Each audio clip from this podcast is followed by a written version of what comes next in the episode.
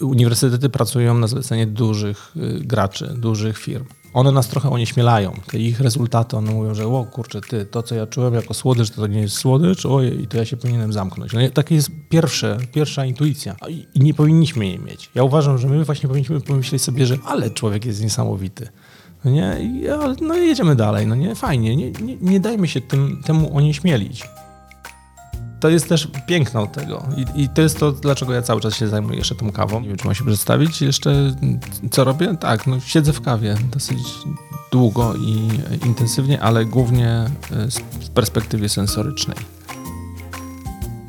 Jedyne co, to muszę dbać o to, żebym był wiarygodny. Czyli dobrze dowozić to, o co mnie proszą, żebym dowiózł i starać się grać zespołowo. Czyli nie grać tylko na siebie, że ja się chcę nachapać, że ja chcę zarobić, że ja chcę... Tylko po prostu myśleć y, szerszą perspektywą. To też nie jest jakoś dla mnie specjalnie trudne, dlatego że tak byłem wychowany. Ja po prostu mam system wartości, który mi mówi, że no, ludzie są ważni, środowisko jest ważne, ekonomia jest potrzebna, ale trzeba ją rozumieć bardziej z wyższej perspektywy. I to, to, samo to, już nawet wymienienie tych elementów, ono nagle idealnie się wpisuje w filozofię ESG, która w tej chwili zaczyna być dominować na, na, na świecie. Partnerem podcastu o kawie jest Coffee Machine Sale, dostawca kompleksowego wyposażenia Twojej palarni kawy. To co, zaczniemy od ogłoszeń? Kto chce kupić Godhota? A kto w ogóle wie, co to jest Gotthard? No, Gotthard.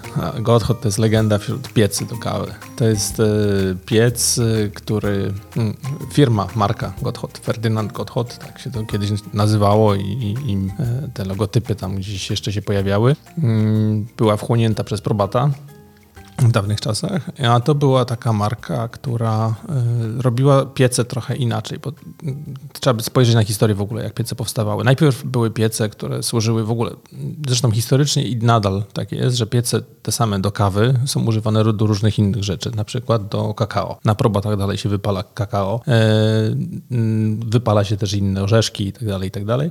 I te pierwsze piece, te, te takie tradycyjne, one były y, okrągłe, to były takie kulki I Gotthard y, zmienił technologię o tyle, że on zrobił piec, który miał bęben, y, który się kręcił, ale nie był nie był to bęben taki, jak my teraz znamy te piece bębnowe, który się mocno styka ze ścianą frontową pieca, gdzie jest ten punkt newralgiczny, gdzie to, ten y, pierścień trze praktycznie o piec. Czasami słychać w palarniach, jak jest źle łożysko wyregulowane. Słychać takie i i e, w tym wypadku e, było to wyoblenie, które e, dlatego było przełomowe, że pozwalało wypalać wszystkie rodzaje kawy. Przemysł, kiedyś, kiedyś to było tak, że nie było tych małych piecy. W ogóle dalej, znowu do historii wracamy. No nie, te małe piece takie sklepowe, które my teraz się fascynujemy i mówimy, że one dają nam super kontrolę nad procesem wypalania. Tak, ale one były pierwsze takie małe prototypy były stworzone jako zabawki w prezencie dla właścicieli dużych palarni, którzy kupowali te tonowe piece. No i tutaj zaangażował Probat, bo to Probat był dominującym na rynku, zaangażował małego producenta z okolic, Emerich, e, ale już po stronie holenderskiej, do tego, żeby im zrobił takie malutkie piecyki. No i oni to zrobili i się później okazało, że to tak naprawdę to jest pan Giesen, który zaczął później swoją produkcję robić piecy i no to taka jest, taka jest historia tych piecyków. E, ale Gotthard e, przez to, że miał możliwość wypalania E, bez tego kontaktu z tym newralgicznym, wąskim gardłem przy większych piecach. Większych to znaczy więcej niż 30 kg wsadu, e, gdzie ten bęben musi być dosyć duży,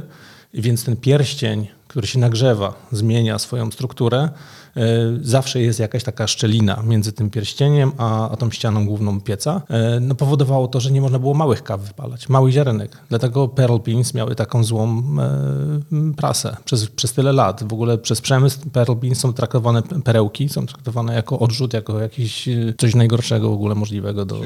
No, dlatego, że wchodziło to tam w tą przerwę. Często powodowało, że, że piec zaczynał się palić, no bo to tam stoi w tej przerwie, tam temperatura jest wysoka, to nie rotuje, wysusza się. Najwięcej tych pożarów jest właśnie w tym miejscu. Dlatego mamy teraz takie specjalne szufladki tam między tym stykiem tej ściany i bębna, które trzeba często opróżniać. Jak się często dużo tam zbierze, to znaczy, że jest łożysko źle wyregulowane, no i trzeba to tam wyregulować, bo inaczej może wpaść coś, co się tam zastało, zapaliło i tam jest fajnie sucho, samo zapłon. Jeszcze jak ktoś ma cooling sieve pod spodem, czyli to, to, to sito takie do, do, do suszenia, w którym zbiera się łuska. Jeżeli tam wpadnie taka iskra, no to mamy grill po prostu w palarni. Okej. Okay. Wow, potężna dawka wiedzy. Bum. Na start. I prosto, prosto z wakacji, tak ustaliliśmy przed nagraniem, Filip Bartelak, a dlatego z wakacji, że e, jeśli słuchają nas słuchacze, m, mm, którzy no, dołączyli do świata kawy, mogą cię nie znać. To takie długie były te wakacje? No tak, tak, tak się czuję. Zresztą tak wiele razy mm, no mam takie doświadczenie, że pojawiam się gdzieś i, i, i nikt mnie nie zna. Super fajnie, bo nie ma tej spiny, na przykład w kawiarniach która e, towarzyszyła mi wiele razy, że, że ktoś mnie poznał i już nie mógł mi zrobić espresso takiego, jak normalnie robi, tylko już zaczynało się ustawianie młynka, przerzucanie, przelewanie, próbowanie, czy na pewno to może dać. Czyli nieraz czekałeś na espresso 30 minut. Tak, a mnie najbardziej interesuje to espresso, które piją ludzie po prostu, a nie y, dla mnie, bo ja nie jestem sędzią w kawiarni, mhm. tylko sędzią jestem na scenie. E, tak, wypadłem, wypadłem z obiegu polskiego, ale to te, te wakacje e, humorystycznie to tylko dlatego, że e, w branży kawowej jestem bardzo długo, już 20 ponad lat. No, od 2002 roku za, zacząłem się kawą zajmować. To prawie tyle, co Maksym ma lat. Trochę mniej. No, troszkę, troszkę, troszkę, troszkę. E, y, wypalam kawę od 17 y, lat, e, więc, więc długo w tym siedzę, a to, że mnie ostatnio w Polsce nie było, to dlatego, że mnie y, ta, ta impreza pociągnęła za granicę i większość pracy wykonywałem za granicą i tam jestem lepiej rozpoznawany. Jako ekspert kawowy, jako osoba, która się zajmuje sensoryką głównie, bo stąd się wywodzę i w ogóle tak mnie ta historia pociągnęła. To jest y, kawa. Jak się zacząłem nad tym zastanawiać, to nie jest tak, że ja sobie wybrałem kawę. Ja nie jestem takim geekiem, który się zakochał w kawie i mówi, ja będę to robił. To raczej jest tak, że to kawa mnie wybrała i ona mnie po prostu ciągnie cały czas i mnie tak cały czas ktoś chce, żebym pojechał, żebym coś opowiedział o tej kawie. Ja mówię, kurczę, dajcie może opowiem o mące, bo jest ciekawa, no nie? albo o czekoladzie, bo to jest w ogóle fascynujące, a nie, nie, nie o kawie. No to dobra, no to cały czas tą kawę robię. I wiecie, doszedłem do tego momentu, gdzie gdzie jestem już w takim wieku, że takie chińskie przysłowie mówi, że jeżeli jesteś w tym wieku, to, to rób to, co potrafisz dobrze robić, no nie, a to jest kawa, więc no okej, okay, dobra. Jak będę miał 50 plus, no to już muszę zacząć szkolić kogoś następnego i wtedy może jakimiś pasjami innymi się zajmę. E, no i to, chyba to rozsądnie, no nie, więc muszę tą kawę pociągnąć, więc, więc jestem kawowy. Okej. Okay. Ale zacznijmy od początku. Jeden z naszych słuchaczy, Hubert, mówi, że uwielbia tą historię, jaką opowiadałeś w innym podcaście. To jest Łukasza, o tym, jak oswajałeś się sensoryką i tato przynosił jak ci... byłem tresowany sensorycznie. tato przynosił ci czekoladę i pytał o cenę. Tak, tak, tak. No to, to, to, u mnie w rodzinie to bardzo jest charakterystyczne i to do tej pory trwa i istnieje, chociaż już mniej sobie krzywduję z tego powodu nie czuję tego jako, jako coś niedobrego. Jako dziecko byłem wściekły, bo mówię, kurczę, dajcie mi zjeść pączkę. Ja chcę od początku do końca zjeść pączkę. Tego z różą lubię najbardziej, a nie, że teraz spróbuję z wiśnią, z malinami i jeszcze coś tam innego. Jako dziecko po prostu mnie tata y, używał jako y, próbki takiej y, grupy fokusowej małej do tego, żeby testować swoje, swoje pomysły, bo cały czas ma te pomysły. On w ten sposób kształtuje w ogóle swoją ofertę, że on nie słucha rynku, tylko słucha swojego serca i ewentualnie konfrontuję to z jakimiś opiniami, w tym wypadku moimi. E, I, e, no i tak to właśnie wyglądało, że ja tak, tak e, siłą rzeczy byłem zmuszony do tego, żeby zastanawiać się nad tym, co jem. Teraz jak zobaczycie, jak wiele osób je, e, czy siedzą w restauracji, gapią się w telefon, e, dlatego to jest takie niedobre, żeby właśnie tą e, multitasking wyłączyć, prawda? Bo my nie jesteśmy stworzeni do tego, żeby się skupić na tym jedzeniu, na tym talerzu. Ok, jaką mamy tutaj teksturę, jaka jest temperatura, jaka jest bukiet smakowy, prawda? Przecież ta zupa, ona się składa nie tylko z wody i z marchewki, tylko to jest jeszcze pietruszka, jeszcze seler, a może to jest lepszy seler, a może gorszy, a może tutaj był spalony ogniem i to daje jakąś różnicę. Nie można się nad tym skupić, jeżeli ktoś się gapi w telefon. E, ktoś, kto jest sensorykiem i pracuje jako sensoryk, nie tylko musi wyłączyć telefon, ale wyłączyć jeszcze inne zmysły, zamknąć oczy, skupić się, prosić, żeby nikt mu nie przeszkadzał, postarać się w ciszy pracować i zastanawiać się nad tym, czy to na pewno jest dobra kombinacja, czy to jest na pewno dobre połączenie, e, czy to jest połączenie, które trafi w gust, też się zastanawiać nad tym, co nasi klienci lubią, co, co ludzie lubią, no nie? I, i, y, no i tak właśnie świadomie konsumować. No? I w tym byłem ćwiczony mimowolnie od lat, no i dlatego to mnie chyba tak pociągnęło po prostu, bo później mi łatwiej było zdawać wszystkie egzaminy, które zdawałem nie dlatego, mm, pewnie zapytacie się o Q, e, to ja wyprzedzę trochę, jak ja się stałem Q-graderem, ja nawet nie wiedziałem, że to jest egzamin. Ja pojechałem na kurs. Mnie interesowało poznanie, dowiedzenie się czegoś więcej. To było w takich latach, gdzie nie było w ogóle żadnej edukacji. Ja jak zaczynałem wypalać kawę, to nie miałem od kogo się nauczyć, jak piec operuje. Nikt, nikt mi nie powiedział nic. Jeszcze pamiętam, że wtedy nasze pierwsze wypały to też tak się zastanawialiśmy, bo mówiliśmy, o kurczę, ludzie lubią taką czarną kawę, to może my też zrobimy taką z olejkami na wierzchu, no nie? Może coś w tym jest fajnego. Ładnie Więc, wygląda. Ładnie wygląda, no i taką kawę też robiliśmy.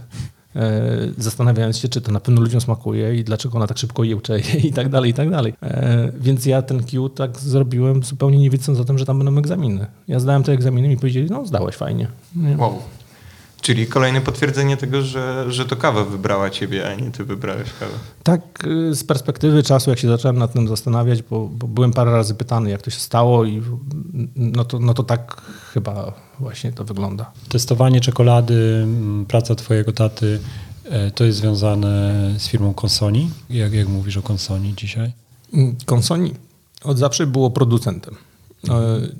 Mojego tatę, zresztą ja mam to samo po nim, że mnie nie interesuje sprzedaż. My jesteśmy takie słabe leszcze, jeżeli chodzi o handel. Zresztą to widać, że tak naprawdę na naszych produktów to e, rzadko gdzieś tam można znaleźć w, w przestrzeni ogólnodostępnej, a tylko profesjonalnej, bo ci, którzy są profesjonalistami, to wiedzą, że my robimy dobre rzeczy. Mm, więc mojego ojca zawsze interesowało produkowanie, e, handel cedował, gdzie, gdzie tylko mógł nie zrobił tego najlepiej, bo franczyzę, którą mamy zbudowaną, też nie zrobił tak, jak się powinno zrobić franczyzę w takiej, w takiej sytuacji, czyli po prostu tak ją zbudować, żeby inni handlowali i mieć to z głowy. E, tylko jeszcze tam próbował się w to włączyć i, i, e, i trochę namieszać, no bo ma swoją wizję. E, więc e, tak, no, Konsoni jest producentem od 30 ponad lat, 35 lat w tej chwili, czyli na, na, na fali transformacji polskiej e, firma została przeniesiona w całości z Włoch do Polski prowadzona przez moich rodziców, przez mojego tatę głównie jako takiego główno zarządzającego i tata y, całą resztę rodziny, czyli mojego brata, moją mamę i mnie używa y, do tego, żebyśmy y, pomagali mu realizować jego wizję tak muszę to w skrócie nazwać, może nie, nie spodoba mu się to, ale taka jest prawda. Zresztą ja nie mam z tym problemu, bo to jest fajne i, i podziwiam to, że on tak właśnie potrafi y, to robić, a my się lubimy w to bawić razem z nimi. To, to taka fajna relacja rodzinna. I y, to jest jedyny cały czas, od wielu, wielu lat producent cukierniczy, który jest rekomendowany przez Slow Food. Nie ma innego cukierniczego producenta rekomendowanego przez Slow Food. Może są jacyś tam mali, którzy jakieś jeden, dwa produkty zrobią i to produkty są rekomendowane. Tutaj jest producent, który ma certyfikaty różnego rodzaju, wyskalował, czyli już zdążył ten rynek też tak posiąść dosyć dobrze, że e, że, że, potrafi też dostarczać e, produkty w skali, więc e, też i duzi partnerzy są zainteresowani współpracą i cały czas robi jakość, co nie jest łatwe. I to na pewno nie było łatwe w tamtych czasach, te 30 lat temu i teraz, kiedy się kryzys pojawia, kiedy każdy mówi o cenie, to tym bardziej nie jest łatwe, bo my cały czas nie damy margarynki, tylko cały czas tam mamy masło. I to nie takie byle jakie masło, tylko takie dobrane. O maśle też mogę opowiadać, jak chcecie. E, ja zapytam, zanim przejdziemy do tematów e, masła i, i, i pozostałych, Czym jest slow food? Bo też słyszałem, jak wspominasz w mm, innych wywiadach o slow food, ale jeszcze nie sprawdziłem, więc przy okazji ciebie zapytam. O, to, to, to, super, super y, pytanie i tak sobie pomyślałem, że właśnie macie podcast o kawie i może by tak właśnie interdyscyplinarnie Jacka Szklarka tutaj zaprosić, który jest szefem slow foodu na Polskę i tak naprawdę jest szefem slow foodu na olbrzymi region wybrany. E, co jest wielkim uznaniem. Slow Food to jest taka organizacja międzynarodowa, taka, taka trochę chmura, mhm. dziwna instytucja, bo ona nie jest taka, żeby miała jakąś siedzibę czy jakieś miejsce funkcjonowania, tylko to jest taki ruch, który promuje produkty lokalne, robione zgodnie z e, nawet nie tradycją, tylko z sercem. Chodzi, okay. Tam tradycja ma ważny element, ale chodzi o to, że tam nie ma oszustwa w, tym, w tych produktach, że one są naprawdę wysokiej jakości. Ten ruch zdobył sobie e, uznanie na świecie, on jest ogólnie na całym świecie uznawany. Mm, Są różne produkty, które są regionalne, lokalne, charakterystyczne dla kraju. Na przykład y, Slow Food rekomenduje odpowiednią rasę krów, która jest tylko z Polski na przykład. Odpowiednie miody, y, jakieś, y, jakieś sery, które są tylko i wyłącznie na, y, na jakiejś wyspie we Włoszech, prawda? I, to, to jest to, co robi Slow Food i on pielęgnuje, utrzymuje tą tradycję y, i Slow Food dorobił się bardzo dobrej reputacji za granicą, włącznie z tym, że nie wiem, czy to mit, czy nie, że Michelle Obama była ambasadorem Slow Foodu e, w Stanach, także no, takie, takie uznanie, mm, nie wiem, czy to jakieś, jakaś urban legend, czy nie, e, ale, e, ale taka, taka pogłoska krążyła. Także. Ja myślę, że jeżeli ktoś mocniej zainteresuje się tematem, to na pewno, na pewno sprawdzi. Myślę, że w Google teraz wszystko da się znaleźć. Pewnie, pewnie. Chociaż nie jest to łatwe, żeby to, wiesz, taką łatwą mieć odpowiedź, no nie? Chociaż może jakby tam Wikipedia nam powiedziała, co to jest slow food, no. Bardzo ciekawe, bardzo ciekawe. Na pewno nie jest łatwo zdobyć taką, e, taką, taką odznakę. Y, Na pewno nie jest łatwo i, i y, to jest taki proces, y, no nawet, nawet nie chodzi o certyfikację, to nawet nie chodzi o to, żeby udowodnić komuś, że słuchaj, na pewno ja to robię bio, organik i tak dalej, i tak dalej. tylko chodzi o to, żeby pokazać, jak dużo tego serca masz i czy na pewno je tam wkładasz. I y, to, to oznacza, że tak naprawdę jest sprawdzona relacja. Wiesz, y, slow food jako społeczność, jako taka no, chmura dziwnych emocji, która, która powoduje to, że no, jesteś wiarygodny, no bo ktoś cię rekomenduje przez kogoś innego, kto też jest wiarygodny jako ten slow foodowiec, no nie? E, No fajnie. Ja uważam, że to jest je- jeden z, zresztą chyba mój tata też jest najbardziej dumny z tego właśnie, że jest nie tam jakieś certyfikaty, które ma oczywiście, no ale, ale właśnie to, że go Slow Food rekomenduje, to chyba dla niego jest największym wyróżnieniem. Ale to też dobrze łączy się z tym, e, co mówiłeś, że budujecie firmę na lata, że jakby myślicie, nawet, nawet wspominałeś kiedyś, że 200 lat do przodu. No dobrym przykładem też będą blaty, które są marmurowe i e, żeby to po prostu działało, więc e, kiedy łączymy kropki, no to mm, wszystko, wszystko się trzyma razem. Tak, tak, tak. To, to na pewno, wiesz. No, y, oczywiście te, te, te blaty to nie chodzi o marmury, tylko bardziej o kamień, granit, czy, czy tam po prostu kamień, który jest bardziej wytrzymały. To tylko i wyłącznie o to chodzi, że tu nie robimy jakiejś sklejki, która się rozsypie za chwilę i robimy biznes, który za chwilę sprzedamy komuś, bo duży koncert wejdzie, tylko robimy firmę, która ma trwać, która ma dawać stabilność, e, co nie jest łatwe, ale która też ma dbać o ludzi. U nas y, bardzo fajnym takim właśnie y, głosem, informacją zwrotną z, z rynku, że to działa, to jest to, że u nas całe rodziny pracują. U nas pracuje, nazwiskami wymieniać, y, które rodziny, e, tu jest kuzyn z kuzynką i tutaj jest ciocia moja i tu ktoś tam jeszcze i jeden drugiego wciąga w tą pracę. No nie inaczej, prawda, że, że mówią, słuchaj, tutaj się fajnie pracuje, no, tu są dobre warunki, tu cię szanują, tutaj y, respektowane jest to i to, no, no i super, mówię, że ta, mało jest takich firm, w których ktoś pracuje 17 lat, no nie, czy 18 lat, czy 20 parę. U nas są tacy ludzie, no nie? W, w mojej palarni kawy jest Ewa, która, która jest od początku. Ona przyszła do pracy, jak jej się syn urodził, a teraz ją syn dowozi do pracy autem, bo ma prawo jazdy, no nie, i właśnie już tam na studiach, nie wiem, czy już jest, czy nie, ale 18 plus. Konsoli, no to jest jakby działalność rodzinna, e, gdzie ty e, no właśnie jesteś tam zaangażowany częściowo, bo te biznesy związane z kawą no są w pełni prowadzone przez ciebie, tak? Tak to, tak to rozumieć? Mm, tak, tak, tak. To jest, y, to jest tak, że mm, mój tata ma charakterystyczny taki styl zarządzania biznesem, który mm, jest trochę tak jak kapitan na statku. On nie potrzebuje drugiego kapitana, a ja nie lubię być majtkiem. Więc mówi, no dobra, stary, no to weź sobie jakiś tam mały stateczek i sobie nim y, nawiguj po tym jeziorku. Tak i, to rozumiem. Nie jestem ciekawy, jak jest u ciebie. No, to, to jest i chyba tak we krwi, jest. że jest podobnie, tak? Tak, Jeśli tak, tak. Ja, ja zawsze mówiłem, że ja nie mógłbym u kogoś pracować. To zawsze mówiłem, ale to nie znaczy, że nie zmieniło mi się. Teraz na przykład jestem gotowy do tego, żeby pracować dla kogoś.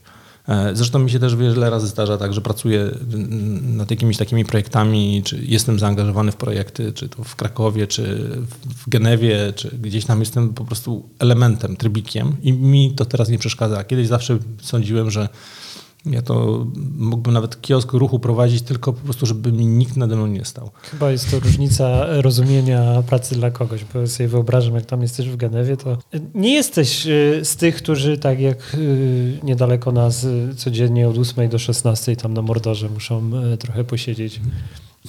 No nie, to no nie jest tego rodzaju praca.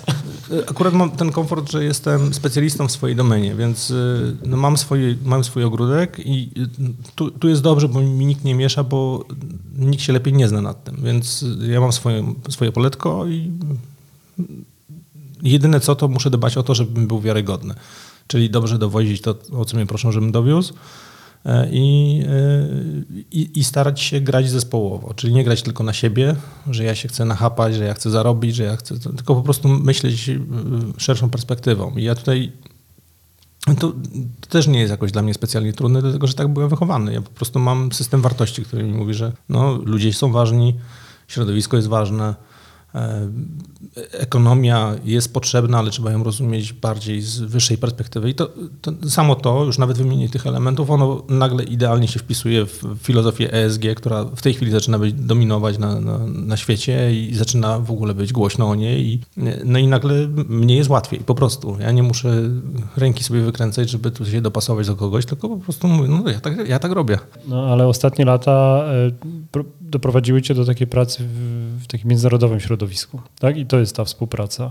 Mhm. No i to mi się trochę tak y, łączy z tym, że przez kilka lat mniej byłeś zaangażowany e, albo mniej było słychać o, o tobie w Polsce. Tak to możemy poskładać. Tak, a na to, na to się też nałożyło to, że mm, miałem taki moment przesytu pracy z ludźmi.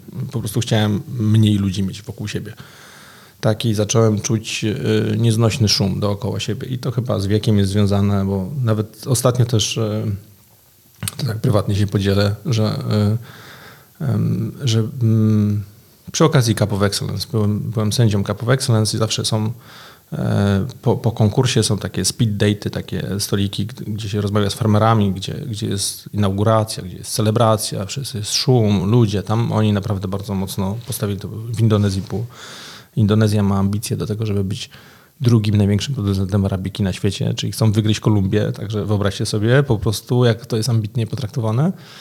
Um, i, y, I ja po prostu nie mogłem tam wytrzymać. Po prostu nie wiem, ja nie, nie mogłem, ja nie mogłem tych, tych, tych rozmów prowadzić. Ja, ja się czułem y, osaczony, ja, ja chyba po prostu już jest, zestarzałem się. Ja potwierdzam, że to, to może być z wiekiem, także Max, przygotuj się. Ja, co na, razie, ja na razie tylko kiwam głową i, i udaję, że wiem o co chodzi. Tak. Max mówi, wyślij mnie tam następnym razem, ja pojadę, będę tam balował z nimi właśnie, Nie, no. ale żarty żartami, ale właśnie o tym pomyślałem, że e, jakie miałbym uczucie na twoim miejscu. W sensie na, nawet, nawet nie potrafię tego sobie wyobrazić. Dla mnie to byłby po prostu maksymalny poziom E, nie wiem, no, chciałbym uczestniczyć w tych rozmowach na 100%. Na szczęście jesteśmy w podcaście i to jest taka forma, że sobie wiesz, przy takim małym stole ludzie rozmawiają. Tak, tak. Jakby nas było więcej, to bym uciekał, naprawdę. To może od razu się wytłumaczę, jakby mnie ktoś zobaczył na jakimś publicznym kapingu czy coś, że ja po prostu zrobię robotę i uciekam. Nie mogę, po prostu za dużo, za dużo bodźców, jestem przebodźcowany, nie wiem, potrzebuję spokoju i ciszy, także staram się izolować. Okay. No, staramy się też stworzyć w rozmowach takie środowisko. E, Okej, okay, no to mamy trochę tak już zamknięty ten temat y, mm, przedstawienia ciebie, no bo czułem, że potrzebujemy, bo my też w tym podcaście liczymy, że docieramy do ludzi, którzy niedawno interesują się kawą i myślę, że to jest dobre, żeby, mm, żeby, żeby więcej się do, do, dowiedzieli, bo też jesteśmy ciekawi Twojej opinii na kilka ważnych tematów, które, które aktualnie dzieją się e, w branży w Polsce. I ten powrót z tych takich e, mówionych ze śmieszkiem wakacji, to myślę, że był związany ze szkoleniami dla crew graderów. E, takie pierwsza grupa była, kilka osób. My sobie sprawdziliśmy, kto był i do podcastu pozapraszaliśmy, wiesz. Mm. E, I się okazało, że mm, odkryliśmy osoby, które robią fajne rzeczy w kawie. Mm, a podejrzewam, że bez tego szkolenia byśmy nie, nie odkryli Joanny, która na co dzień pracuje w Biedronce i to jest bardzo popularny odcinek. A to fajnie, fajnie, że o tym powiedziałeś, bo y, ostatni podcast, który słuchałem, twój z Konradem, y, właśnie tam mówiliście, co zrobiło na was największe wrażenie, to ja właśnie jakbyście mnie zapytali, to ja uwielbiam ten akurat odcinek, czyli Zasią o Biedronce, bo on, on jest taki otwierający oczy, także to, to jest mój numer jeden. Partnerem podcastu o kawie jest Coffee Machine Sale, dostawca kompleksowego wyposażenia Twojej palarni kawy. Nieraz rozmawialiśmy o Q-graderach z Q-graderami tutaj w podcaście, ale nie omawialiśmy Coffee Quality Institute. I ja myślę, że jesteś najlepszą osobą, żeby troszeczkę więcej opowiedzieć słuchaczom o organizacji. Jak ona się pojawiła, czym się zajmuje. Mhm. No, pewnie, nawet, nawet to jest fragmentem mojej pracy, kiedy prowadzę kurs dla Q-graderów. To mam jeden taki moduł, w którym muszę przedstawić CQI czyli Coffee Quality Institute. Um, ale zanim to zrobię, to wrócę do tego, co, co tknęliście, mówiąc o tych właśnie e, powrotach z wakacji, gdzie, kiedy tutaj właśnie szkoliłem e, osoby, bo to jest e, bardzo fajna jaskółka, czyli to, czego mi wiele lat bardzo brakowało, że Polska się nie rozwijała, czyli polscy producenci kawowi, nie mówię o baristach, tylko bardziej o palarniach czy importerach, że oni po prostu no szkoda kasy, no nie zrobię tego. Mieliśmy bardzo długo takie plateau, tak, tylko tam Kasia z Anią odstawały, bo one się tam mocno ambitnie e, rozwijały, natomiast cała reszta czekała, czekała, aż coś pyknie. No i nagle pykło i, i, i fajnie, bo już zrobiliśmy, nie wiem, trzy kursy w Polsce, mamy kilku dobrych, fajnych Q-graderów i powiem wam, że te polskie e, kursy, e, one zawsze o nich opowiadam, bo Polska i Grecja w tym wypadku to są takie moje sztandarowe kary, gdzie, e, gdzie zawsze je pokazuję na drugim krańcu tego, jak można być przygotowanym do takich kursów sensorycznych. Gdzie Polska i Grecja są po prostu tak przygotowane, że, że nawet rozwalają Matrix, bo musimy wprowadzać dane do, do matrycy takiej specjalnej, która analizuje.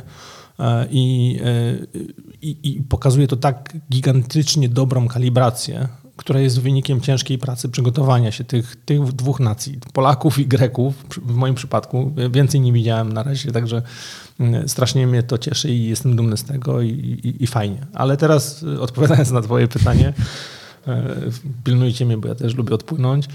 E, CQI to jest, e, czy Coffee Quality Institute, e, który jest właścicielem znaczka QGrader i bardzo mocno go strzeże i trzeba uważać, jak się mówi QGrader i jak się to nawet używa, że nie Q z kreseczką grader, tylko Q przerwa grader. Nie wolno gdzieś logotypów używać i tak dalej, i tak dalej. Bardzo mocno pilnuje tej, tej własności intelektualnej. To jest instytucja, która e, jest spin-offem od takim odłączonym, oderwanym elementem SKAA, dawnego amerykańskiego stowarzyszenia e, i powstała e, w wyniku próżni. To znaczy mm, parę, nie pamiętam dokładnie historycznie, ile czy było 20 parę lat temu, zebrała się grupa członków SKA, Stowarzyszenia Kawy Wysokiej Jakości w Stanach i powiedziała, no słuchajcie, Mm, musimy coś zrobić, bo kawa e, wysokiej jakości jest cały czas sprzedawana według tych samych tradycyjnych sposobów, tych, tych samych tradycyjnych standardów ustalania ceny. E, jest cały czas kierowana przez giełdę. To jest Giełda była stworzona do tego, żeby pracować z futures. Futures to nie jest nasza bajka, bo my jesteśmy jakość i tutaj futures to w ogóle nie gwarantuje jakości i to w ogóle nie ma o czym mówić, więc zróbmy coś nowego. No i okej, okay, dobra, to powołajmy Coffee Quality Institute i tak właśnie powstała ta instytucja i ona powiedziała, dobrze, to żeby, żebyśmy dokonali zmiany, żebyśmy mogli na nowo zdefiniować to, jak będzie kupowana kawa wysokiej jakości, to musimy zdefiniować sobie różnych tych aktorów na tej scenie. No i doszli do tego, że oczywiście mamy importerów, eksporterów, konsumentów, ale pierwsze ogniwo to są farmerzy, producenci i yy, młyny, które tam obsługują, i później eksporterzy, którzy pakują tę kawę. Na każdym jednym z tych elementów można zepsuć jakość kawy, albo można jej nie zauważyć, tej jakości. I to cały czas się dzieje. Wierzcie mi, że jesteśmy 2023 rok, a, a, cały czas mam takie sytuacje, gdzie jadę i mówię, kurczę, ty masz fajną kawę tutaj na tej plantacji, co ty z nią robisz? A, przyjeżdża ten gościu, on zbiera wszystko i tam później to przerabiają. No nie? I miksują tą tą jakąś starą e, odmianę, która tutaj dziadek zasadził, on nawet nie wie, co on tam ma, bo on się na krowach koncentruje, no nie? E, a ta kawa potrafi wygrać konkursy. I, ta, I, takich historii znam mnóstwo i to naprawdę chyba w 2014 roku tak wygrał w Gwatemali e, farmer, który nie wiedział, co on ma. Po prostu wziął swoją kawę do konkursu, bo, bo potrzebował coś zrobić ze sobą, miał, miał trudną sytuację w życiu i mówi, a zaryzykuję i nagle wygrał i się okazuje, a co ty tam masz? A taką gejszę. No, nie, no. Niesamowite. Kierował się serduszkiem. Tak, tak, tak. tak. Także y, CQY to odkryło, że, że, że jest taki brak, że jest taka próżnia, że to nie jest ogarnięte, no i od tego trzeba by zacząć, prawda? Żeby całą resztę naprawić tego systemu i żeby można było tę cenę definiować na nowo, lepiej, na lepszych warunkach. E, no i, e, no i żeby e, zacząć od tych farmerów, no to trzeba było wymyślić jakiś program, który będzie programem edukacyjnym. Edukacja cała była gotowa. Cały, cały pakiet edukacyjny był zrobiony przez SKA, czyli te wszystkie moduły, one były opracowane. Jedyne, co CQI zrobiło, no to mówi, ok, mamy standardy, to my będziemy testować, czy ty te standardy pojąłeś. Oczywiście będziemy się uczyć, jak je, jak je przyswoić. I to jest całe, y, cały sekret CQI. Mhm. I, y, I tak naprawdę to, co można y, cierpko zarzucić, to to, że zatrzymało się CQI na tym właśnie etapie, gdzie wypracowali ten model do tego, żeby uczyć i weryfikować to, co nauczono, jeżeli chodzi o producentów, e, w postaci certyfikatu nadawania pewnych uprawnień typu QGrader, później AirGrader, e, bo AirGrader to jest bardzo nowy, nowy e, tytuł, który no, dopiero co się pojawił. I dotyczy robusty, tak? Dotyczy robusty, tak. Q to jest Arabika i to tak się przyjęło, a R, czyli właściwie Q Robusta Grader, tak mówimy formalnie, więc nie mówimy, no R Grader to tak potocznie przyjęliśmy. No nie? E, to jest bardzo, bardzo młody temat. I też już były szkolenia certyfikujące. Mieliśmy jedno w Polsce mhm. i mamy kilku Q Robusta Graderów w Polsce. Mhm. Ale też e, niektórzy robią za granicą, także, no, nie? ale też e, Ania Oleksa chyba robiła we Włoszech. Tak, Ania też jest mhm. kierubusta graderem. Mhm. Mhm, także też, też część osób gdzieś kształci się za granicą z tych, które, tych, które znamy. Tak, tak. Nie, nie wszyscy umie, nie wszyscy Polacy y, umie się szkolą. I bardzo fajnie. Zresztą, zresztą ja też to powtarzam, bo e, wiele razy jest tak, to, to, to jest wiedza i to Zależy od nauczyciela, prawda? Jest, jest tak dużo rzeczy do przekazania. Zresztą nawet w tym podcaście zapytacie mnie jakieś pytanie, ja, ja nie wyczerpię, ja mógłbym tutaj godzinny gadać, a i tak nie powiem wszystkiego, co bym chciał powiedzieć, albo co powinienem powiedzieć. A może być tak, że ktoś inny na ten samo pytanie odpowie inaczej i wam poszerzy obraz. Więc wiele razy jest tak, że w tych egzaminach no nie wszystkim się udaje zdać, I, I, już się pytają, a kiedy robisz kolejny kurs, żebym ja mógł na retake'i przyjść. Ja mówię, wiesz co, weź idź do innego instruktora. Nie tak, że wiesz, ja cię nie chcę tutaj, no nie, ale idź do kogoś jeszcze innego i posłuchaj tego samego, tylko z innej perspektywy, bo zobaczysz, bo to jest niesamowicie otwierające oczy. Nie posłuchasz tego z innej perspektywy, wiesz, nauczysz się tego zupełnie inaczej, wiesz, zobaczysz, że to jest plus. Także no nie mam absolutnie pretensji o to, że, że, że mnie ktoś omija. Ja nie pomyślałem tak, ale też tak myślę o podcaście, że nie, nie idziemy w tych często wątkach czy, czy, czy tych wnioskach, które gdzieś wypływają z rozmowy w jednej linii, nie? że to trochę daje, liczę, że słuchaczom daje do zastanowienia. Nie? Gdzieś niech sobie sami podejmują gdzieś tą analizę i wyciągają wnioski, albo gdzieś niech często jest to być może jakimś początkiem szukania informacji. To, to, co na pewno nas e, wyróżnia, to to, że my bardzo spokojnie podchodzimy do tego pomysłu, żeby wydać te pieniądze na to szkolenie. Czy to na pewno jest potrzebne, czy ja na pewno muszę taką masę pieniędzy wydać, bo to kosztuje dużo. Ile kosztują szkolenia dzisiaj? E, w tej chwili w przedziale między 200, 2300, 2500 dolarów od osoby.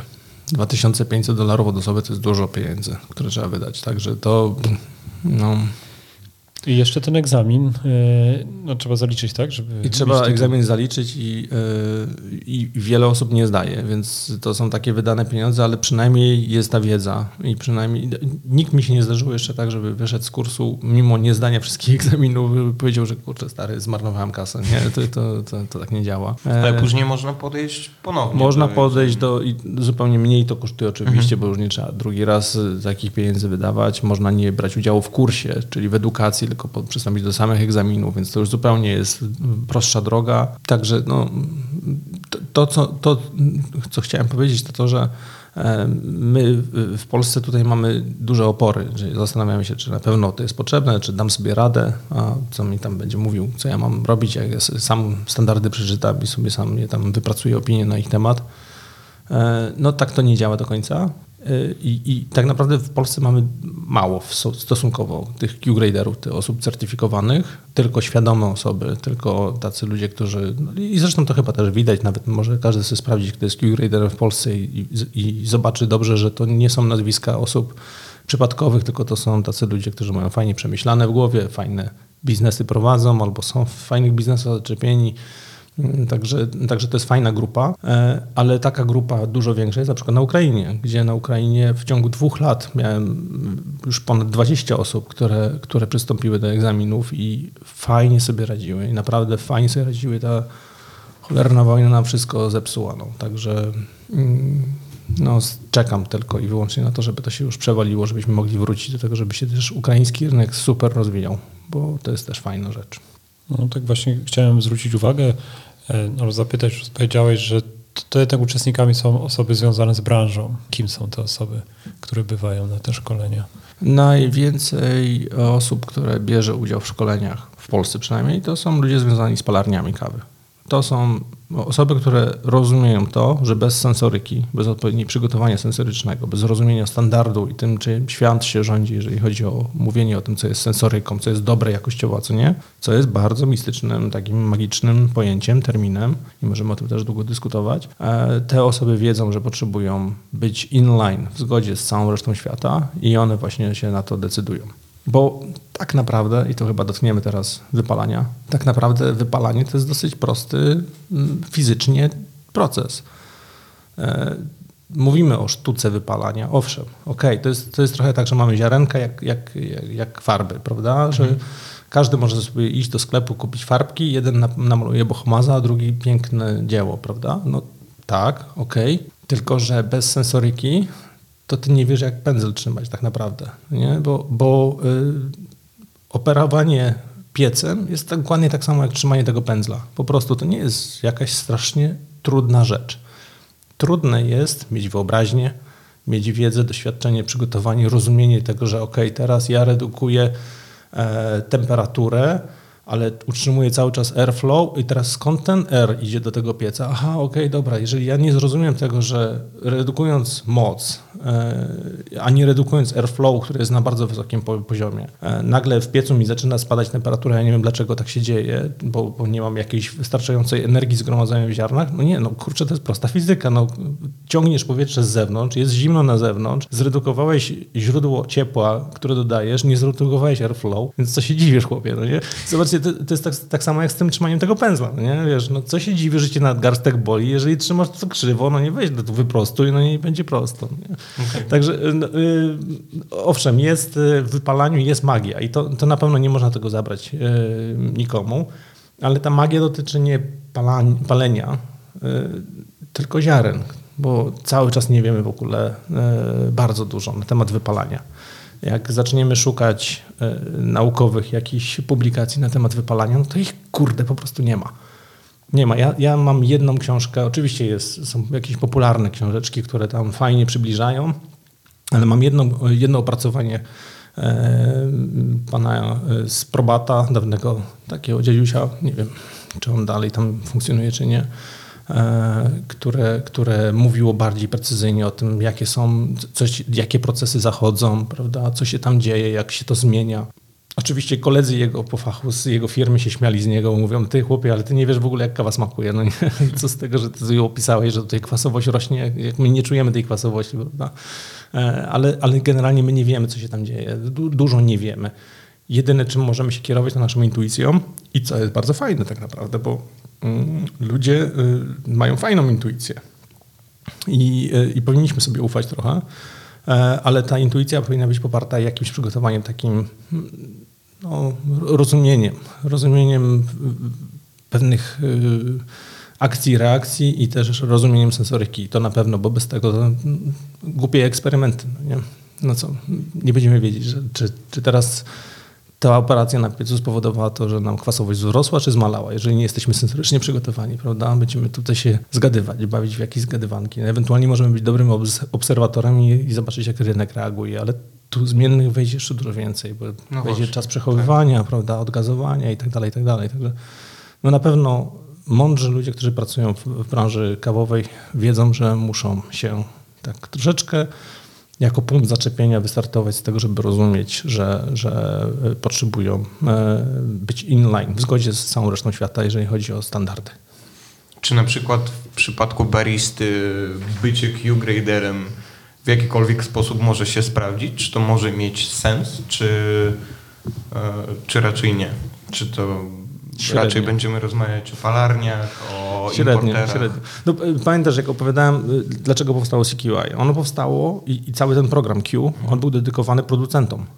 Wiesz, tam mamy na przykład element taki, że testujemy, czy ktoś potrafi zrobić green grading. Większość osób w palarni pracujących, nawet przy piecu, oni nie mają w ogóle żadnego doświadczenia z green gradingiem. Nie robią tego. Bo jak wygląda w tej chwili proces kupowania kawy y, do palarni? Prosi się brokera, żeby przysłał nam próbkę. Ta próbka to jest 100 gram. E, green grading się robi na 350 gramach. Nikt nam nie wyśle 350 gram, bo powie, no dobra, okej, okay, co, chcesz się pobawić moją kawą? Ona kosztuje, no nie? Mamy drogą kawę i co, co ty mi z tą próbką zamierzasz zrobić? Więc wysyłają próbkę 100 gram. Więc i mówią, że to jest speciality, według green gradingu przynajmniej, prawda? Zresztą dużo więcej mówią, że to jest speciality, bo, już definiują ile punktów, jaki ma profil i tak dalej, i tak dalej, więc całą robotę robią praktycznie za roastera. E, dobrze, niedobrze.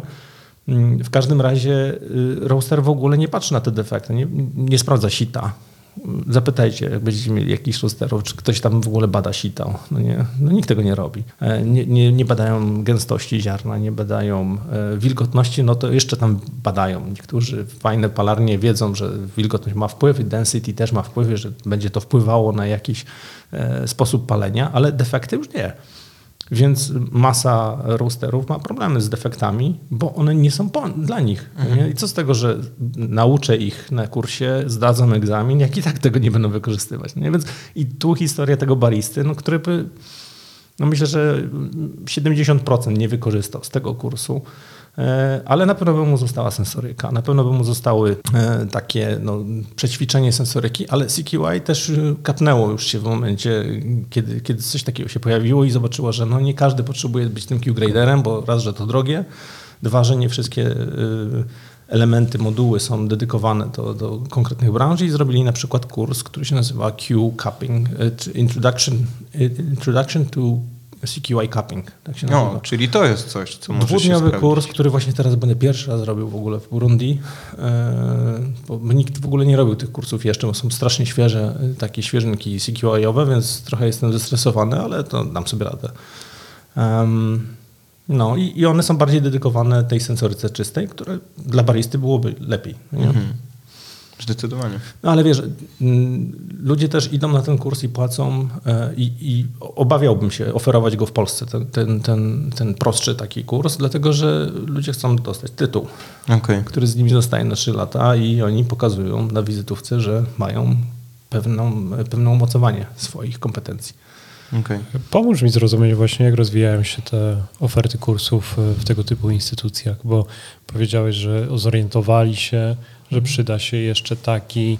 No pierwsze, co przychodzi do, do, do, do głowy, no to zorientowali się, że na tym jeszcze można zarobić, nie? ale mm, jakbyś mógł właśnie to wyjaśnić, w jaki sposób wiesz, zmienia się oferta tego typu organizacji. Nie będę mówił za nich, bo nie jestem tam w zarządzie, więc, więc nie wiem, jak to tam się odbywa do końca.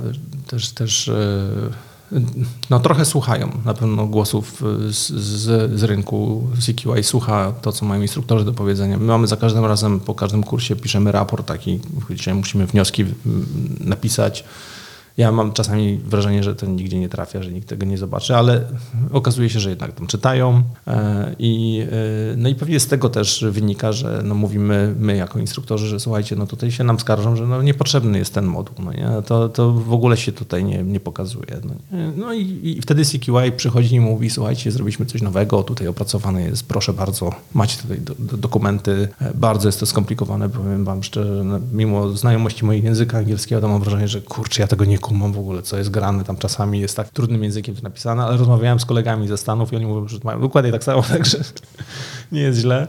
E, no nie, no żartuję sobie oczywiście. To, mówię tylko po to, że to, żeby pokazać, że to jest poważnie traktowane, że to jest, to jest naprawdę poważnie zrobione jako takie solidne dokumenty, które nas mają mm, wcisnąć pewne ramy, nie dać zbyt wiele pola manewru. E, no i no i mamy do, do, dowieść kolejny, kolejny produkt. No ale jak on, kto tam decyzję zapodaje, to nie wiem, szczerze ci powiem. I, i też Ostatnia decyzja bardzo kontrowersyjna o, o, wprowadzeniu Flavor Active. Nie wiem, czy śledzicie, ale Q-graderzy w Polsce śledzą. Było także moment zatrzymania akcji serca, bo nagle CQI ogłosiło, że wprowadza e, obowiązkową kalibrację coroczną dla Q-graderów przy użyciu zestawu Flavor Active z Anglii, który kosztuje fortunę i, no i po protestach się wycofało z tego CQI. I Flavor Active to są e, takie koncentraty smakowe, tak? to są proszki. Są proszki. To one wyglądają trochę jak tabletki, co jest w ogóle dla mnie trudne jako instruktora, żeby wozić ze sobą taki zestaw tabletek. Wyobraźcie sobie, że to taki blister e, pięcioma kapsułkami, ja to wiozę do Burundi i tam ci celnicy to patrzą Albo kiedy to. wracasz z tymi tabletkami z Brazylii na przykład. Na przykład, no i się pytają, co to jest, a to jakieś tam związki chemiczne. Um, Flavor Active, tu moglibyśmy historię, pewnie jak Błażej Walczykiewicz nas słucha, to by sobie przypomniał z, z Elą Citak, też ich pozdrawiam serdecznie, jak tak naprawdę myśmy wymyślili Flavor Active do kawy. Nie wiem, czy znacie tą historię. Nie, nie znacie, nikt, nikt nie zna. Nie, ja jestem znają, za młody, najprawdopodobniej. CQI, CQI znają, bo już im pochwaliłem tym, że, że zaprosiliśmy Flavor Active w 2012 roku do Polski. No, czyli 10 lat temu przynajmniej e, zaprosiliśmy przedstawiciela Flavor Active. E, przyleciał do nas Boris, e, pan doktor Boris Gadzow z, z Flavor Active i przywiózł swoje zestawy i mówimy, słuchaj, zapraszamy cię dlatego, że chcielibyśmy zobaczyć, jak to działa w kawie, bo jak to się zachowa na ciepłej kawie na przykład, nie? bo to zaczyna szybko parować, więc uciekają te związki lotne, więc no, chcieliśmy potestować, zobaczyć, czy to w ogóle ma sens, bo wiedzieliśmy, że Flavor Active istnieje, e, bo jest używany do, do różnych branż, do, do kalibrowania produkcji w branży na przykład browarskiej, piwowarskiej, czy Coca-Cola używa tego mhm. w różnych swoich produkcjach w różnych częściach świata, no bo chcą wiedzieć, że na pewno ich ludzie są skalibrowani, więc mm, no myśmy to przetestowali. Nam to nie pasowało do końca, dlatego że no uciekały nam te związki cholernie drogie wtedy, to zresztą nadal. No i mówimy, to nie, to się nie przyjmie, a później się pojawił James Hoffman, który powiedział, że odkrył właśnie Flavor Active. No Znowu to ucichło,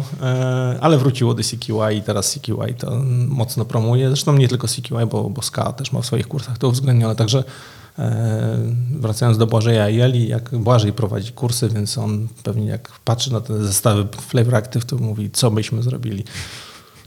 E, to, też, żeby trochę uporządkować, bo przez moment myślałem, że mm, to jest pewien produkt, nie? Bo, bo sprowadziłeś to do, do tych tabletek, ale rozumiem, że reprezentant, czyli producent, tak? Brytyjski, tak. Okej. Okay. Jest brytyjski, jedna firma na cały świat, która to produkuje i, i sprzedaje, wysyła e, to jako zestaw. Teraz są poza Unią, więc to jest przerąbane, to sprowadzi nawet do Polski muszę pokazać masę dokumentów, które pokazują, że to jest na pewno nie. Oczywiście y, Unia w tej chwili traktuje Brytanię tak trochę, daje im y, paseczkiem po tyłku. E, i, i traktuje ich jak trzeci świat. E, Polacy to bardzo ładnie realizują, polskie urzędy celne, bo nikt tam nie chce brać odpowiedzialności, więc się wszyscy dygają i mówią pokażcie papiery, żebyśmy tutaj, my byli czyści, więc tych papierów przerzucamy fortunę, masę w ogóle tych, tych, tych dokumentów. E, prosimy Flavor Active, żeby nam dosłało razem z tymi paczkami, żeby to można było odprawić. Climy to za duże pieniądze, więc no to podraża koszt. E, I to też trochę odpowiadając na pytanie, wiesz, mm, jak są te kursy budowane i, i, i w sumie to, co e, jest takie cierpkie w tym wszystkim, no to ten koszt dla producenta to już jest nieosiągalny praktycznie mhm. w tej chwili, tego Q, który był dla niego stworzony. Więc no taki mamy trochę... Jeszcze od strony technicznej, ta kalibracja, e, to na czym by, ta, ta której nie doszło, na czym polegała, że QGrader kupuje zestaw, Mhm. I na czym by polegała jego rola? Co, co prowadziłoby do okay, przedłużenia tego certyfikatu? Historycznie jest tak, że każdy Q-grader, czyli osoba, która uzyska tytuł Q-gradera, czy Robusta, czy Arabica, czy processing, musi się raz na trzy lata skalibrować, żeby podtrzymać tą licencję. Żeby, skalibrować to znaczy? Czyli przejść kalibrację. No tak jest to nazwane, kalibracja. Mnie się podoba ten termin, nie wszyscy mówią, że to jest Ale fajne. też dla słuchaczy, na czym ona polega? Spotykają się z tobą? Tak, prowadząc kalibrację to jest jednodniowy kurs. Czasami mogę go zrobić na dwa dni, jeżeli mamy czas, ale to chodzi o to, żeby zaoszczędzić czas, pieniądze, żeby to było dostępne i nie kosztowało fortuny.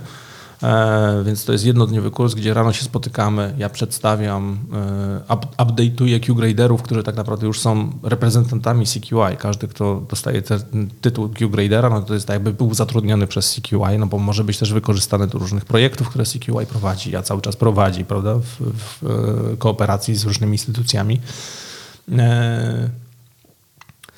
I e, więc muszę ja jako instruktor zupdate'ować tych e, Q-graderów, powiedzieć im, co jest teraz, co robimy, co jest żeby byli na bieżąco, że nowe projekty weszły, właśnie nowe te kursy weszły, prawda? I opowiedzieć o nich, żeby też oni byli ambasadorami tego CQI, e, lepiej doinformowani. A później ćwiczymy sobie capping i później robimy trzy rundy cappingowe. I te trzy rundy cuppingowe to są takie jak normalnie na egzaminie na Q-gradera, więc trzeba je po prostu zdać, tam przejść e, tych sześć setów kaw, po pięć filiżanek w każdej, kawy różne, kontrastujące. Trzeba pokazać, że się jest skalibrowanym, bo można odpaść. No jeżeli ktoś oceni y, słabą kawę, na bardzo wysoko, no to wiadomo, że to nie może być Q-grader, że to nie mhm. jest osoba, która jest wiarygodna jako e, sędzia sensoryczny. I odwrotnie, prawda? Bo też się zdarza mhm. tak, że mamy bardzo dobrą kawę, która no, nie może być poniżej skali oceniona. Czyli wiemy już, że tak naprawdę osoba z ulicy raczej nie podejdzie do takiego egzaminu, do takiej certyfikacji, a właśnie mm, jeżeli to jest osoba z branży, to jak się przygotować do takiego egzaminu lub jeżeli ktoś jest Q-graderem, to jak się przygotować do certyfikacji?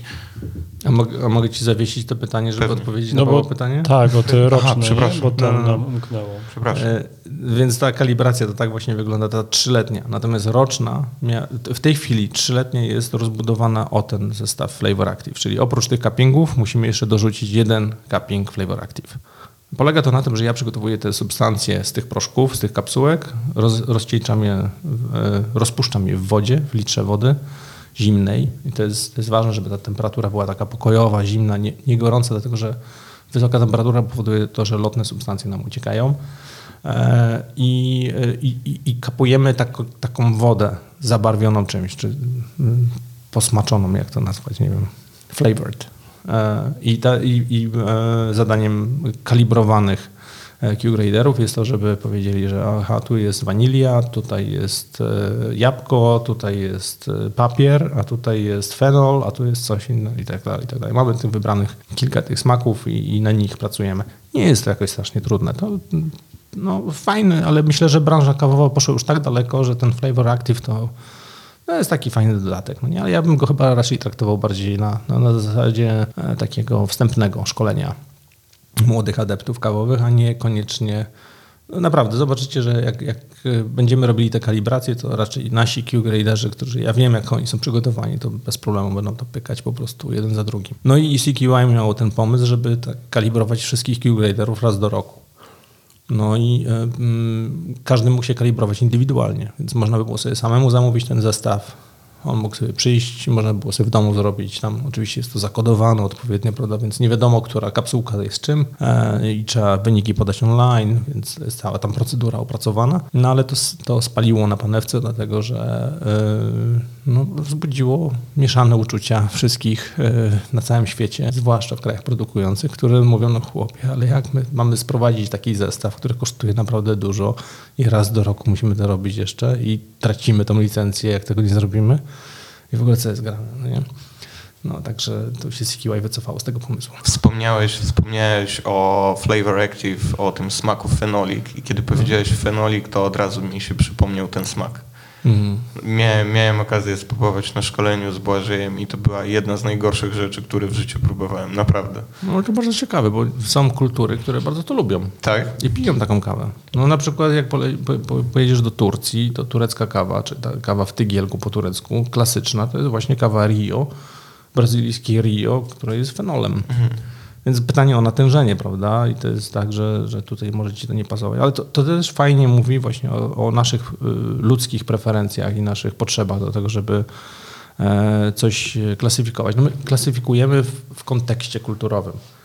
Zobacz, że, że y, ten zgniły rekin trzymany w beczce pod ziemią w Islandii, który jak tylko otworzą w słoik z nim, to wszyscy wymiotują dookoła. Nie wszyscy. Islandczycy nie. I go jedzą, prawda? I jest fajnie. I nikomu nie przeszkadza. Ty powiesz, że absolutnie to było najgorsze doświadczenie twojego życia. No nie ma problemu. Z durianem jest podobnie, prawda? Ktoś powie, że o Boże, jak to pachnie, fuj. A tutaj w Indonezji tam się po prostu go dodaje i fajnie i smakuje, prawda? Kulturowy kontekst, on nas uczy od dziecka. My się uczymy, że to jest fajny zapach, a to jest niefajny zapach. W przypadku aromatów mamy bardzo mały taki wbudowany zestaw tego, co jest dobre, a co niedobre. Całej reszty się uczymy w procesie nabywania doświadczeń i wiedzy. Wbudowane mamy smaki. Wiesz, dziecko się rodzi z preferencją, że chce słodkie, a nie chce kwaśnego i nie chce gorzkiego. Po prostu to jest genetycznie wbudowane w nas, bo gorycz równa się trucizna, kwaśne równa się zgniłe mięso, czyli też się potencjalnie zatruje, a słodkie równa się kalorie. Więc y, no jemy, prawda, rośniemy. I dlatego tak dzieci lubią to słodkie. Później to się nam zmienia, ale to no, no tak to działa. Jeżeli chodzi o aromaty, no to jest otwarta karta i tak, tak raczej tak jest. Czy to oznacza, że jest większa szansa na obiektywną ocenę smaku e, niż zapachu, powiedzmy? No bo tak jak wspomniałeś, że e, jakby z tymi preferencjami się rodzimy, jeżeli chodzi o smak, a że aromat, e, nasze preferencje, jeżeli chodzi o aromat, to się budują z czasem. No, fajne pytanie zadałeś. Czy obiektywnie w ogóle to użycie tego słowa w kontekście sensoryki i ludzi zaangażowanych jako y, instrument pomiarowy, to jest w ogóle nie, nie Okej. pasuje jak pięść do oka. E, Nie, wiesz, y, to jest też piękno tego I, i to jest to, dlaczego ja cały czas się zajmuję jeszcze tą kawą, bo, bo sobie tak, wiesz, wiele razy filozofowałem, mówię, kurczę, jaka jest przyszłość w ogóle, wiesz, te komputery, sztuczna inteligencja wchodzi, oni zaraz wygryzą lekarzy, bo będą przecież lepiej się znały te komputery, przeanalizują szybciej tę ilość przypadków, e, prawników wyeliminują, no bo przecież kodeksy karne wprowadzone tutaj, cywilne, bam, bam, bam, no nie musisz się tego uczyć na pamięć i lepiej to zrobi, prawda, nie pomyli się aż tak bardzo, nie ma tej tendencyjności, nie ma jakichś szumów dodatkowo i tak dalej, i tak dalej, ale myślę sobie o kawie, no w kawie nas komputery nie wygryzą. No przecież już było wiele razy tak, że mówili ludzie, no to dobrze, no to dajmy tą kawę, czy ona na pewno jest taka dobra, dajmy ją na spektrometr, zmierzymy tutaj tę ilość kwasów, cukrów, to, tamto, siamto. No i ostatnio pomierzyli i się okazuje, że ilość cukrów e, w kawie jest poniżej progu pobudzenia człowieka, więc to, co my czujemy jako słodkie, to na pewno nie są cukry. Bam, i koniec, no nie? I teraz mamy taki ząg i mówimy, co jest grane. Jak to? Przecież ta kawa jest taka słodziutka. Ona nie jest słodziutka, dlatego że jest tam, tam są cukry. Tam tych cukrów jest tak mało, że ten, ten twój- próg pobudzenia nie powstał w ogóle. Że nie, nie, powstało pobudzenie twoje. E, to, co poczułeś, to poczułeś kombinację jakichś aromatów, które ci się kojarzą z czymś słodkim. I zobacz, i tutaj się pojawia właśnie ten moment, kiedy ja mówię, ty, no te komputery nas tak szybko nie wygryzą, no nie? Także jeszcze mogę się tym pobawić. To naprawdę będzie fajne. Ciekawe, nie słyszałem, nie słyszałem. No to, to, jest, to są ostatnie badania. Yy, McKinsey Batali robiła takie badania, w których wyraźnie to opisała. E, Dzisiaj nawet widziałem chyba posta z e, Fabiany Carvalho z, z Brazylii, która właśnie tłumaczyła to, to zjawisko. Pokażę ci później. Ona to chyba na Instagramie wrzuciła, na Coffee Sensorium. E, Fajne rzeczy robią. Zresztą jest dużo naukowców w tej chwili zaangażowanych właśnie w rozumienie kawy, bo do tej pory było tak, że trochę my, kawowe świry i pasjonaci kawy tworzyliśmy tą scenę. No a w tej chwili biznes też poczuł, że to trzeba się tym zająć i trzeba to dobrze ogarnąć i naukowcy się mocno w to angażują i nie chcą takich e, odpowiedzi, jakie my dajemy, prawda, że a ta, ten natural jest lepszy od tego naturala. Oni chcą wiedzieć więcej, prawda, dlaczego my w ogóle ten natural lubimy, a dlaczego nie. E, I e, no, no fajnie, no wchodzą i mieszają trochę, ale, ale mieszają w dobrej wierze i e, wiele razy możemy coś z tego fajnego wyciągnąć. Wiesz. I akurat tutaj ten przykład z, tym, z tą słodyczą jest, jest, jest fajnym przykładem. E, No, otwierający oczy. Także mogę ci dać linki do artykułów. Może Bardzo nie, chętnie. chociaż nie wiem, czy mam. Mam na pewno artykuły ściągnięte. One chyba są płatne, ale to tam myślę, że podlinkujecie, czy coś tam się znajdzie. No nie? Bardzo chętnie. Dodamy do opisu, bo często dostajemy od pytania. Jeżeli, jeżeli możemy, to tak. Jeżeli możemy je opublikować. No właśnie. Bez problemu. Właśnie. Nie? Nie, to dlatego to- mówię, że jeżeli ten, możemy. Ten akurat McKinsey jest, e, jest z takiej oferty artykułów, e, które są płatne, więc Damy link, gdzie można kupić. nie, no, albo, Mhm. albo dajcie do mnie, jak ktoś, jak ktoś będzie na tyle zdeterminowany, żeby go zdobyć, to, to przyjdzie do mnie, ja mu go dam. Udostępnię. Okej. E, Ale, ale a propos, e, zaraz na fali tego, tego pomysłu, który miała e, Batali, ja też analizując ten, ten, ten jej dokument, ten jej raport naukowy, też sobie pomyślałem, no kurczę, to mi się wszystko zgadza. I akurat to, co było zaskakujące z dzisiaj dla mnie, jak Fabiana tłumaczyła właśnie to, to zjawisko tych percepcji tej słodyczy, bo ja sobie założyłem tak, że w, w frakcję parzenia kawy, jak na przykład robimy dripa, no nie? Ta pierwsza część, jak zalewamy, no to on, jakbyśmy ją tak sobie wyjęli i spróbowali i kolejne frakcje, no to każda, każda inaczej będzie trochę smakowała. I tak sobie założyłem, że ta pierwsza jest najbardziej gorzka, jest niedobra, no nie? I faktycznie tak jest. Ja wymyśliłem taką metodę zaparzania kawy, gdzie ja robię takie flaszowanie, taką preinfuzję zimną wodą, które tą preinfuzję, efekty tej preinfuzji wylewam i dopiero później robię właściwe zaparzanie. Czyli robię trochę tam większy, większą dozę, e, przelewam tą zimną wodą, to ten efekt wylewam i dopiero zaparzam. Po prostu chciałem się pozbyć tej pierwszej frakcji, tej najbardziej gorzkiej. Co się okazuje i co Fabiana dzisiaj opublikowała, to to, że najwięcej cukrów jest w tej pierwszej fazie. Ale i tak są one poniżej progu pobudzenia, więc i tak nie, człowiek nie odczuje. Więc no, to jest jeszcze bardziej, yy, pokazuje jak bardzo tutaj człowiek jest tym maszyną pomiarową niedoskonałą, ale przecież kurczę, tą kawę robimy dla człowieka, no nie?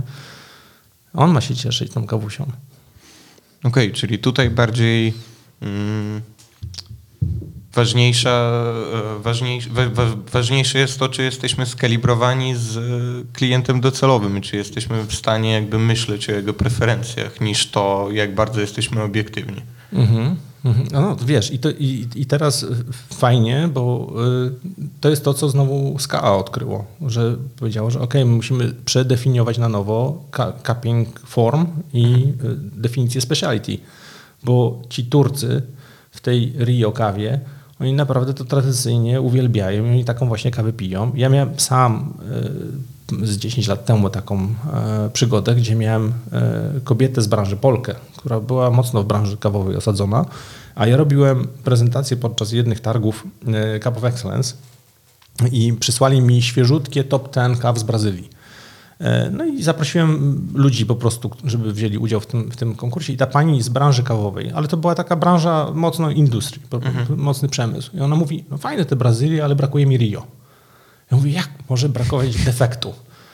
E, Ale ja wtedy jeszcze byłem bardziej taki ortodoksyjny, więc nie, nie rozumiałem, że może komuś brakować defektu. No w tej chwili rozumiem, że ktoś sobie tak właśnie definiuje, że ta Brazylia, no to ona powinna mieć ten Rio i to daje jej ten pełen obraz. Dla nas e, z perspektywy Q-graderów czy Q-instruktorów to jest defekt i musimy powiedzieć, że taka kawa jest defektowa. Musimy ją odrzucić. Możemy powiedzieć, odrzucamy ją, tym samym definiujemy jej wartość. Natomiast e, na rynek ona trafi. Każda kawa ma swój dom. Tak jak Gloria Pedroza ma taką koszulkę i to jest jej, jej slogan, także nie, nie kradnę jej go. E, Every coffee has a home. I, no i tak jest. No nie? Więc. E, Ta definicja tego, co jest jakością dla konkretnego rynku, i tu wracając do Twojego pytania, mm, czy podsumowania bardziej, tak, no musisz się zastanowić, dla kogo to robisz. Nie? Kto jest Twoim klientem? Dla kogo parzysz tą kawę? Czy dla babci, czy dla koleżanki, która przyszła i koleżanka jest zajawiona na te keniuszki kwaskowe, a babcia woli parzoną, no nie? No, wiesz, I to oczywiście przekładasz to na inne skale, ale cały czas jesteś człowiekiem, który myśli o tym, że robi coś fajnego, prawda? Że ta kawa, ona ma spowodować to, że ktoś będzie miał miły dzień, że mu się fajnie ten dzień zacznie, no nie? Że, że poszerzy jego e, perspektywę albo jeżeli tego szuka, no nie? jeżeli szuka jakiegoś doświadczenia sensorycznego, no to nagle mu otworzy oczy, nagle mu jakąś synergię pokażesz. Nie? Może w food pairingu jakimś. Jestem, jestem teraz w trakcie montażu tego poprzedniego odcinka, który być może słuchacze wysłuchali e, z Bartoszem Ciepajem e, i tam też poruszamy te tematy. I teraz ja tak się zastanawiam, czy możemy niepotrzebnie staramy się połączyć te dwa światy, bo to trochę tak rozumiem, jakby wiesz, dwie pędzące autostrady, jest jakiś świat nauki w tej kawie, który jakby szuka swoich wniosków. Druga, jakby niekoniecznie z tym związana, jak sobie myślę, to jest to, że jednak chcemy wszyscy dostarczyć kawę taką, jaką każdy lubi. I ona jest różna od preferencji, niekiedy od geografii. Nie, niepotrzebnie, wiesz, to, to, to musi się zderzać, nie? No bo ktoś ma to, co lubi, a obok naukowiec ma jakąś głębszą wiedzę i są zupełnie dwie, dwie inne rzeczy. Nie? Bardzo, Które- bardzo bym chciał po tym podcaście wrócić do domu właśnie z poczuciem, że to, jak to teraz ująłeś, właśnie tak zostało podane. Po prostu, y, no o to chodzi. Wiadomo, mamy, mamy y, uniwersytety, które się angażują w próbę zrozumienia, zdefiniowania, jakiegoś uporządkowania w, w kontekście naukowym tego, co wiemy. Uniwersytety pracują na zlecenie dużych y, graczy, dużych firm. One nas trochę onieśmielają. Te ich rezultaty, one mówią, że o kurczę, ty, to co ja czułem jako słodycz, to, to nie jest słodycz, ojej, to ja się powinienem zamknąć. No, taka jest pierwsze, pierwsza intuicja. I nie powinniśmy jej mieć. Ja uważam, że my właśnie powinniśmy pomyśleć sobie, że ale człowiek jest niesamowity. No nie, no jedziemy dalej, no nie, fajnie, nie, nie, nie dajmy się tym, temu onieśmielić, bo y, tak naprawdę to chodzi o nas, no nie, to wiesz, ja, ja pamiętam te czasy, kiedy myśmy mieli e, palarnię kawy e, w, w Krakowie, taką znaną, e, fajną kawiarnię z, z kontenerami w środku i, i mieliśmy fajny zespół ludzi, którzy cały czas są obecni na scenie, ale to, na tamten etap to byli młodzi ludzie, którzy byli takimi no kurczę, no twardogłowi mówią, u nas nie ma cukru. Nie? Przychodzi klient i mówi, nie ma cukru. Ja mówię, ty chłopie, to jest prawnik, który idzie, ma teraz rozprawę, on chce się kawy napić z cukrem, bo taką zawsze pije. Ty co mu nie dajesz tego cukru? Bo u nas jest doświadczenie. No? No, no tak, no jest doświadczenie dla kogoś, kto szuka doświadczeń, no nie? Czy my ty jesteśmy tacy ekskluzywni, że my się będziemy tak limitować? I to, co jest ciekawe, to to, że ci wszyscy ludzie, którzy tam kiedyś pracowali, oni teraz mają zupełnie inne myślenie. No nie? Oni teraz już kawusie dosypują cukru i tu nie ma problemu, a nawet robią jakieś tam... W drugą stronę nawet to poszło, że tu już robią jakieś badziewia, które mm, no, tylko są jak- jakąś taką wydmuszką, może za bardzo słuchają klienta. Ja uważam, że y, to, co robi y, y, przemysł, nauka, idzie w tą stronę, żeby słuchać konsumenta, realizować jego potrzeby w, kontekście, w paradygmacie naukowym. Ja uważam, że my powinniśmy się znaleźć gdzieś po środku, bo patrząc na to, co mój ojciec robi, na przykład z cukiernictwem, gdzie mój ojciec się nigdy nie zastanawiał, co, co ludziom będzie smakowało i jak oni reagują. On mówi, mnie to smakuje, to musi im smakować. To bardzo brutalnie to brzmi, ale on ma dobre serce. I on nie robi czegoś, co chce ludziom wcisnąć, tylko on mówi, kurczę, to jest naprawdę dobre, ja się chcę tym podzielić. No Nie? Czasami nie trafia nam odpowiedni moment. No nie? Kiedy jakąś tam szynkę włoską wprowadzał, nie mówię o cukierni, ale o delikatesach na przykład, no to to nie był dobry czas. No nie? Ale ten czas wrócił po 10 latach no nie? i teraz już można to wprowadzać. Y, Musimy się spotkać gdzieś w połowie drogi, gdzie mamy rzemiosło, które się zna na jakości i które mówi, że to jest dobre. Nie bójcie się tego, dobrego spróbujcie. I oczywiście mamy naukę, mamy słuchanie klienta. Y, Musimy się gdzieś tutaj wypośrodkować, to nie ma w ogóle dwóch zdań.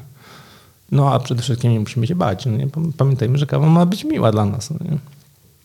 Czyli odsyłamy na przykład do artykułów baristów i wszyscy, którzy się bardzo interesują kawą od strony takiej naukowej, tam przeczytają o tych, o tej słodyczy, o cukrach i spotkają klienta, który powie super, bardzo mi smakuje, bardzo słodka. Przytaknie. No, liczę na to. Liczę na to, bo właśnie ta, ta, ta perspektywa jest, no, wiesz, no, głupio by było, gdyby ktoś się naśmiewał ze swojego klienta, że "E, ty chłopie czujesz słodycz, a tu słodyczy nie ma, bo jest poniżej progu pobudzenia i tu jest artykuł na to. No? Tak, tam jest link i pisz do Y, Filipa, on tak. poczyta, nie? Te- te- Jak się myliłeś. Tak, fajnie. Absolutnie nie. No Właśnie to jest niesamowite. Ludzie są niesamowici. Wiesz, my, jesteśmy, my jesteśmy niesamowici i to jest, to jest piękno tego. Także, pfu, kurczę, mm, cieszmy się tym. Nie dajmy się o niej śmielać. Yy, I też tak próbuję właśnie do tego podchodzić. Wi- Wiadomo, że jak prowadzę kurs, mam agendę, muszę ją zrealizować i, i trochę to potrafię o niej śmielić. Natomiast yy, to, co ja robię i, i to, co jest dla mnie ważne, to ja tłumaczę, e, dlaczego. Dlaczego każdą rzecz tutaj robimy? Dlaczego jest ważny e, na przykład w, teście e, olfactory, czyli takich zapachów, gdzie ja badam dwie rzeczy i testuję dwie rzeczy. Identyfikację i rozpoznanie. I nie mówię, to słuchaj, bo to wynika z tego, jaką pamięć używasz do tego, żeby tworzyć wspomnienie e, zapachu, który jest związany z jakąś tam emocją, prawda, i przypisaniem jej odpowiedniego kodu. E, I ja teraz sprawdzam, czy ty na pewno potrafisz rozpoznawać. E, I e, później, jeżeli potrafisz rozpoznawać, to znaczy, że masz zdolność taką hardware'ową, a teraz zobaczymy, czy masz odpowiednio to skategoryzowane, czyli sprawdźmy identyfikację. Wiesz, ja próbuję to trochę rozbrajać. Oczywiście mógłbym powiedzieć, tu jest test, rób. I oni śmielić tym samym, no nie? Ale to jest dla ludzi zrobione. No? To, to ma być dla ludzi. My mamy z tego skorzystać i, i, i zrozumieć to. Nie wiem, czy teraz za mało wyjaśniłem, kurczę, też oni śmielam. E, rozmawialiśmy właśnie w poprzednim odcinku, że mm, wiesz, jesteś w tej kawiarni i, i wchodzi Włoch i no masz, masz tak zadbać o to, żeby on wypił tą kawę właśnie taką, jaką lubi, nie? Taki, jaką zazwyczaj pije. I ja tak, też szukaliśmy i, i tak tej różnicy dalej. I, nie? Gdzie i tak nie, wiesz, bo, yy, bo tak, ma, mamy, mamy dla niego zrobić doświadczenie, no nie? takie, które będzie jemu miłe. Yy, ale też mamy je zrobić zgodnie z własnym sumieniem. Wiesz, jeżeli wiemy, że Włosi piją ciemno palone kawy e, gdzieś tam na Sycylii, ale my nie mamy ciemno palonych kaw, nie? to możemy mu powiedzieć, słuchaj, na pewno nie, nie, nie syp cukru, no nie? spróbuj bez słodzenia, nie? zobacz jak to będzie działało. E, możemy bawić się z ekstrakcją, możemy zrobić ristretto zamiast espresso, no nie? Możemy, możemy coś pokombinować, to, to na pewno, patrząc mu w oczy, nie? zadając sobie pytanie, co ty chłopie chcesz. Mm, ale też musimy działać zgodnie z własnym sumieniem. Wiesz, jak pojedziemy do tych Włoch, tam do niego, no nie? i pójdziesz do restauracji i poprosisz makaron z owocami morza i powiesz, a ja zawsze w domu sypię parmezan na to, oni ci powiedzą nie. I tak będzie, no nie? Nie dam ci parmezanu, wynocha z mojej restauracji. Tak zrobi, no nie? I my go będziemy za to szanować, że on nie pozwoli zepsuć swojego pysznego dania, no nie? Ehm, no... Właśnie to jest, to jest dobre porównanie, ale z innej strony, no to taki Włoch przyjedzie, zamówi espresso i będzie oczekiwał takiego swojego poprawnego. I on to najprawdopodobniej też potraktuje jako, jako swój napój, że wiesz, że on przyjechał do innego kraju, ale espresso italiano. No właśnie, to, co to jest to espresso italiano? Nie? To Włosi też się uczą, wiesz, a to mm, okej. Okay Wiele razy się zdarzamy z taką sytuacją, że przychodzi klient i mówi, panie, ja byłem we Włoszech, ja to espresso piłem tutaj, to u pana to nie jest espresso. A mało kto sobie zdaje sprawę z tego, że nawet w tym roku, nawet za dwa dni, lecimy do Włoch na Mistrzostwa Włochów, w baristów, roasterów, gdzie roasterów ja e, certyfikuję, nie certyfikuję, sędziuję w, ich wewnętrznych kursach i, i szkole e, od kilku dobrych lat. Ja, Polak do Włoch leci Łukasz Jura ze mną, Kasia Zyzało i to są wszystko head judge'owie, więc mamy trzech head judge'ów z Polski, którzy mhm. będą sędziować Włochów i mówić im, ty zrobiłeś najlepsze espresso, a ty zrobiłeś średnie espresso. Więc zobacz, czy my naprawdę mamy powód do tego, żeby się wstydzić i, i być onieśmieleni. No raczej nie. No nie, no, biorąc pod uwagę to, co powiedziałeś, to zdecydowanie nie. No, no więc miejmy tą perspektywę, no nie? I Włosi nie zapraszają nas dlatego, że my jesteśmy jacyś, um, nie wiem, koleżeńscy, czy no może też lubią się z nami, prawda? Ale zapraszają nas dlatego, że jesteśmy profesjonalni, my sędziowie polscy. Więc my mamy naprawdę silną pozycję na świecie, w świadku profesjonalnym. Partnerem podcastu o kawie jest Coffee Machine Sale, dostawca kompleksowego wyposażenia Twojej palarni kawy. Dziękujemy za pierwszą część naszego spotkania. Tak, dziękujemy bardzo. No ja dziękuję, bo ewidentnie to trzeba pociąć, bo jest tak strasznie dużo, że to nikt tego nie strawi na raz, więc zapraszam na część drugą. Dokładnie. Nikt nie jedzie do pracy dłużej niż godzinę. to zależy, gdzie mieszka. A czekaj, może na obwodnicę wjeżdżają w Krakowie. Dajcie spokój, naprawdę. Do usłyszenia w drugim odcinku.